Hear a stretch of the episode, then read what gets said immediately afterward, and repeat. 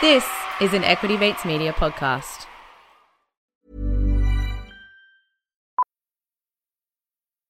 Millions of people have lost weight with personalized plans from Noom, like Evan, who can't stand salads and still lost 50 pounds. Salads, generally, for most people, are the easy button, right? For me, that wasn't an option. I never really was a salad guy. That's just not who I am. But Noom worked for me. Get your personalized plan today at Noom.com. Real Noom user compensated to provide their story.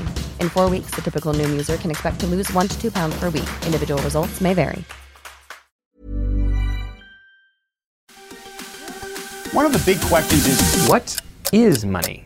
For practical purposes, it exists in a series of uh, heterogeneous databases, very different databases. do you believe in crypto? Digital currency may be an answer But it is the highly speculative asset. Uh, I do own Bitcoin. There is no second best. Welcome to the Crypto Curious podcast, designed to help you navigate the dynamic world of cryptocurrency. We are here for anyone who is interested in crypto at all.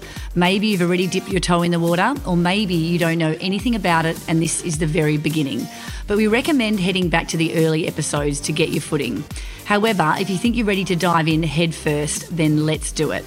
My name is Tracy and I'm here with my mates Blake and Craig from the Bamboo app. Hi guys, how you going today? Good, Tracy. Um, yeah, apologies in advance for any construction happening behind me, but it is what it is. Craig, how you going there with the nice cityscape in the background? Not too bad, Tracy. Look, another week has passed in crypto. We catch our breath a little as the market hasn't moved too much after what was a violent shakeout that saw top 10 coin Luna crash over 95% in true headline grabbing fashion. Though we are still feeling the effects from the past month, which has seen 30% taken off the big guy, Bitcoin, who hovers at the time of recording valued at 30,000 US dollars. Now, I feel like we want to take this opportunity to somewhat defend the crypto space as it's made out that this recent drop, coupled with the Luna debacle, is one big disaster. Bitcoin to zero is being cried out again, when in actual fact, crypto is the one weathering a storm a lot better than your average tech stocks right now. In fact, a lot better. Boys, did you know that we've actually lost around $25 trillion across all markets from all time highs of last year, so 2021? And that's a massive loss. And I'm going to give you a few names here um, from a few big market portfolio staples that are not looking so healthy right now. So we've got Meta, which is down 48%, GameStop 72%, DocuSign 74%, Netflix 73%, and Zoom uh, 83%. And that's just naming a few. Now, I point this out because with Luna um, blowing up and crypto markets dumping like they did, it's easy to paint a not so pretty picture of the crypto markets. But in reality, this crash is affecting all markets at the same time. And Bitcoin itself is actually only down 57% from its all time high last year. So it's actually performed better in this downturn than many of those tech stocks that I've mentioned. Yet it's still deemed as risky. So you know, I'm interested to get your thoughts, boys. Could this pattern potentially be changing now? What do you think? Yeah, I think Bitcoin not going all the way 90% down yet shows a good sign. Um, but I actually did see the other day that the amount of people with at least one Bitcoin in their wallet has actually hit all time high. So that's that sort of tells me that there is conviction this time around. And I think Blake can probably talk to the previous crashes a bit more. But I think, you know, in the general sense of the investment world, Bitcoin is still sort of holding up. So that means people are holding. I think that hits a really good point because as the price of um, Bitcoin lowers, it gives people more buying capacity to then, you know, achieve and and afford one Bitcoin. It's still very expensive to buy one Bitcoin, but you know, it obviously opens up the market for a lot of people compared to it being 60,000 US dollars. So again, what you're saying is that it's a bit of an opportunity right now for people who haven't previously been able to get into the market to get into the market at a lower cost. Yeah, potentially. It certainly increases buying capacity um, for people um, looking to invest. But, you know, just to address your other point there, Tracy, that, you know, we are seeing, um, you know, diminishing um, volatility in the crypto market as it moves towards maturity. Now, uh, when the market capitalization or the overall value of Bitcoin and other cryptocurrencies was much lower, it would move a lot more drastically, either up or down. Whereas now, I think what we're seeing is the you know there's more people participating in the in the ecosystem, is that you know we're not going to see the volatility that we used to see which is you know good in some ways um, because uh, it's going to be a lot less scary for people to enter the market, but at the same time, it means that we're not going to see, you know, the 10 or 100x growth like we would have seen five or six years ago. Mm. And it feel, I don't know, is it just me, guys? It doesn't feel like there has been as much panic in this drop, or is this because that the people I'm dealing with and talking to, like you guys and others, we've been through it before, or is there still just as much panic out there? Well, I've you know, I love the fear and greed index. Well, it's actually at all time low right now. It's at, I think it hit eight and it's never been that low. So that tells me that people are still panicking. What is the fear and greed index, Craig? We've covered this off before, but it pretty much measures social chat price, measures activity, and it just tells you if the if they think the market is greedy or if it's fearful. And they say, you know, a little gauge. In yeah. the fearful times, you should be buying. In the greedy times, you should be selling. And right now, out of hundred, it's eight, which is extreme fear. So it's extreme fear, which means you should be buying, but everyone's so it's so hard. It's the opposite, isn't it? What do you think about this market, Tracy? What do you think about Bitcoin in particular? Well, look, you know, Bitcoin's Bitcoin. I think the fundamentals haven't changed. And that leads me into the next story, which is about adoption of Bitcoin. And let's look at what's going on right now in El Salvador. Delegates from 44 countries are about to meet in El Salvador to talk all about Bitcoin. El Salvador was the first country to actually accept Bitcoin as legal tender. And it's all thanks to their president, Nayib Bukele. And he loves Bitcoin. If you follow his Twitter account, you'd know this. He's always going on about Bitcoin. And some of the countries invited to meet include Paraguay, Egypt, Nigeria, Ecuador, Costa Rica, Ghana, and Madagascar. Now, when researching this earlier in the week, I found out that Madagascar has a population of over 28 million people, which is awesome. Uh, I did not know that. I told Craig that yesterday. He already knew that fact. Apparently, he pulls it out when he's on dates with the ladies. So that is massive 28 million. So. True story, folks. So, again, on researching these countries, I came across a similar story that took place in July 1944, where again, delegates from 44 countries met together, but this time they were there for the Bretton Woods Conference. So back in 1944, they talked about international economic cooperation. And after this, they would go on to create the International Monetary Fund, the IMF, and then the World Bank. Boys, is this history repeating itself? I mean, we won't see a new World Bank coming from this meetup, but Blake, is this one step closer to getting more countries to adopt Bitcoin? Yeah, no, it's pretty interesting that they're all meeting, and certainly the president of El Salvador is going to be uh, promoting Bitcoin. And you know, these are I know Nigeria, um, in particular, has um, massive crypto adoption, and you know, many of these other countries I've heard have been looking at it as well. So I think it's going to be really interesting to kind of hear what comes out of that, um, and you know, if any of these other countries start moving in the direction and following suit, the same as El El Salvador. Craig, we chatted about El Salvador this week, and you were telling me a few things that didn't really go as planned for the adoption. Do you want to catch everyone else up to speed on that? As we know, the El Salvadorian president loves Bitcoin. He's been buying it um, throughout. It feels like about a year now. He's been buying it for the country, I guess, and he wanted to, you know, get the El Salvadorian citizens onto Bitcoin, and you know, he gave everyone a $30 incentive to start using Chivo, I think it's called. Chivo, which is, yeah. Chivo, which is the national crypto wallet. And what happened was he said to everyone, you know, start using Chivo. We'll give you $30 when you sign up. And what actually happened was 61% of these citizens just withdrew it straight away. So he's um and didn't continue to use it. Yeah. No, he's giving away free money essentially. And on top of that, to compound his bad timing and bad marketing, He's actually also down $30 million on his position, which is not ideal. Mm. Um, mm. But, you know, I do see him pop up on Twitter and he's like, you know, El Salvador just bought the dip. I'm like, how many dips are we buying here? Like, he's, he's, I just see him buying every single dip. But um, I guess that's, you know, he's getting into Bitcoin, you know, relatively early in the grand scheme of things. So, um, yeah, being a first movers, these things can happen. But what are your thoughts on it, Trace? Yeah, he's such a fanboy. I think he was meant to be the headline speaker from memory at that um, Miami conference. But he didn't get there in the end, but he was he was meant to be the headline speaker. Look, I absolutely agree with that. And I think um, it's tough being an early adopter for this kind of technology, especially with something like crypto. And it's no surprise to see that his best laid plans maybe um, haven't exactly worked out the way he wanted. But there's still good signs, however, because we've already seen the Central African uh, Republic join the club this year. And with 44 countries meeting this week, all chatting about Bitcoin, um, I won't be uh, surprised if we see a few more joining soon. And um, that'd be some good news.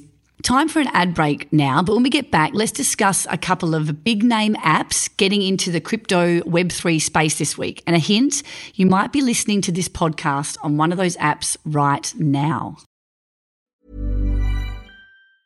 I'm Sandra, and I'm just the professional your small business was looking for. But you didn't hire me because you didn't use LinkedIn jobs. LinkedIn has professionals you can't find anywhere else, including those who aren't actively looking for a new job but might be open to the perfect role like me.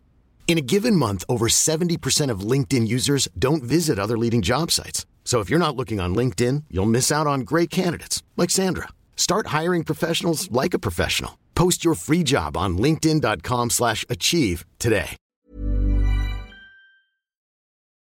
This week, Robinhood has announced that it is planning to launch a user controlled crypto wallet similar to MetaMask by the end of the year. According to the company, the incoming wallet will let users trade and swap crypto with no network fees. I think this is really big news, and I'll tell you why. But, Craig, can you give us a rundown on who Robinhood is? Yeah, so Robinhood are like an investment super app in the US. They give their users options to trade crypto, ETFs, stocks, and options, which is pretty crazy. They are super popular with the younger generation, new investors. They were actually caught up a lot in the GameStop Reddit saga last year, where a bunch of Reddit traders jumped on Robinhood, pumped the price of GameStop, and then Robinhood actually paused trading, which caused a whole news piece about Robinhood. Um, but either way, they're huge. They've got over 22 million users. Um, so this is really interesting from them. Yeah. So a lot of those users bought crypto on Robinhood when it became available during the all time highs last year and the hype. And they realized they couldn't actually move the coins off the Robinhood app. So Robinhood tried to fix this uh, with the crypto wallet that they released earlier this year. However, there were only seven coins that you could transfer out, and there was a, a daily cap on the transfers as well. So this now, what Robinhood are doing, is trying to produce a wallet that has some real functionality to it. Uh, it claims to let the users have control over their own keys, earn yield, and trade or swap crypto uh, on other exchanges. Uh, it will also buy and hold NFTs. So all of that with no network fees, which is, which all sounds pretty good. I don't know how they're going to be covering the network fees because sometimes the fees uh, cost you know just as much as the trade. So um, yeah, it's going to be interesting how they do that um, if they're using a, a layer two or some other mechanism. Sounds like it's going to be uh, cost a lot of money. Well, I was going to say, Blake, you're across all this kind of thing. It doesn't sound too good to be true. Like aside from the network fees, you know, you're the only one of us over in the U- the US right now. Would you use it? Does what else can you see that may not work here? Mm. Uh, I'm not really sure um, how they'd be doing it, you know, unless they're aggregating it somehow on the back end of making their own markets. Um, which is entirely possible. But yeah, I haven't looked into it to be honest. I just I was trying to work out the logistics of it. Like, would you would you log in and then you would be able to to jump into OpenSeas, or would you be able to log into SushiSwap within their app? I suspected they would have their own market and then they would have their off chain ledger that would, you know, mitigate the need to do on chain transactions and therefore, you know, there would be no network fees. Um, so that's one way that they could do it. Mm. But I'm, yeah, not really sure. But what's re- really interesting is Sam, um, the founder of FTX, has invested into them uh, in the last week. Did, did you hear about that? Yeah, I did. I saw that news also. Did you see that, Craig? Yeah, I did see that. I mean, judging by what you've said, Tracy, and the research that I've done, it seems like it's going to be a competitor to MetaMask, where they have this Robinhood wallet, non custodial wallet that people are able just to load up and use across Sushi, OpenSea, um, with no real ties to their Robinhood account. So I think it's it's really interesting. It's actually worth touching a bit more on that story from I think it was last week or the week before with FTX and Sam Blake.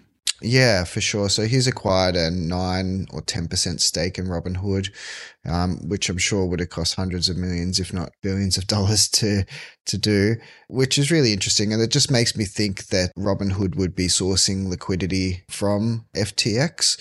Uh, so basically, it's a customer acquisition play to 22 million potential new users. Um, so yeah, really interesting to see how that's going to play out. Well, let's keep an eye on that one as it happens. So, if you are listening to this podcast on Spotify, you might be interested in this next piece of news. They've just rolled out testing for some users on Android in the US that currently includes NFT previews for artists like Steve Aoki and UK band The Wombats.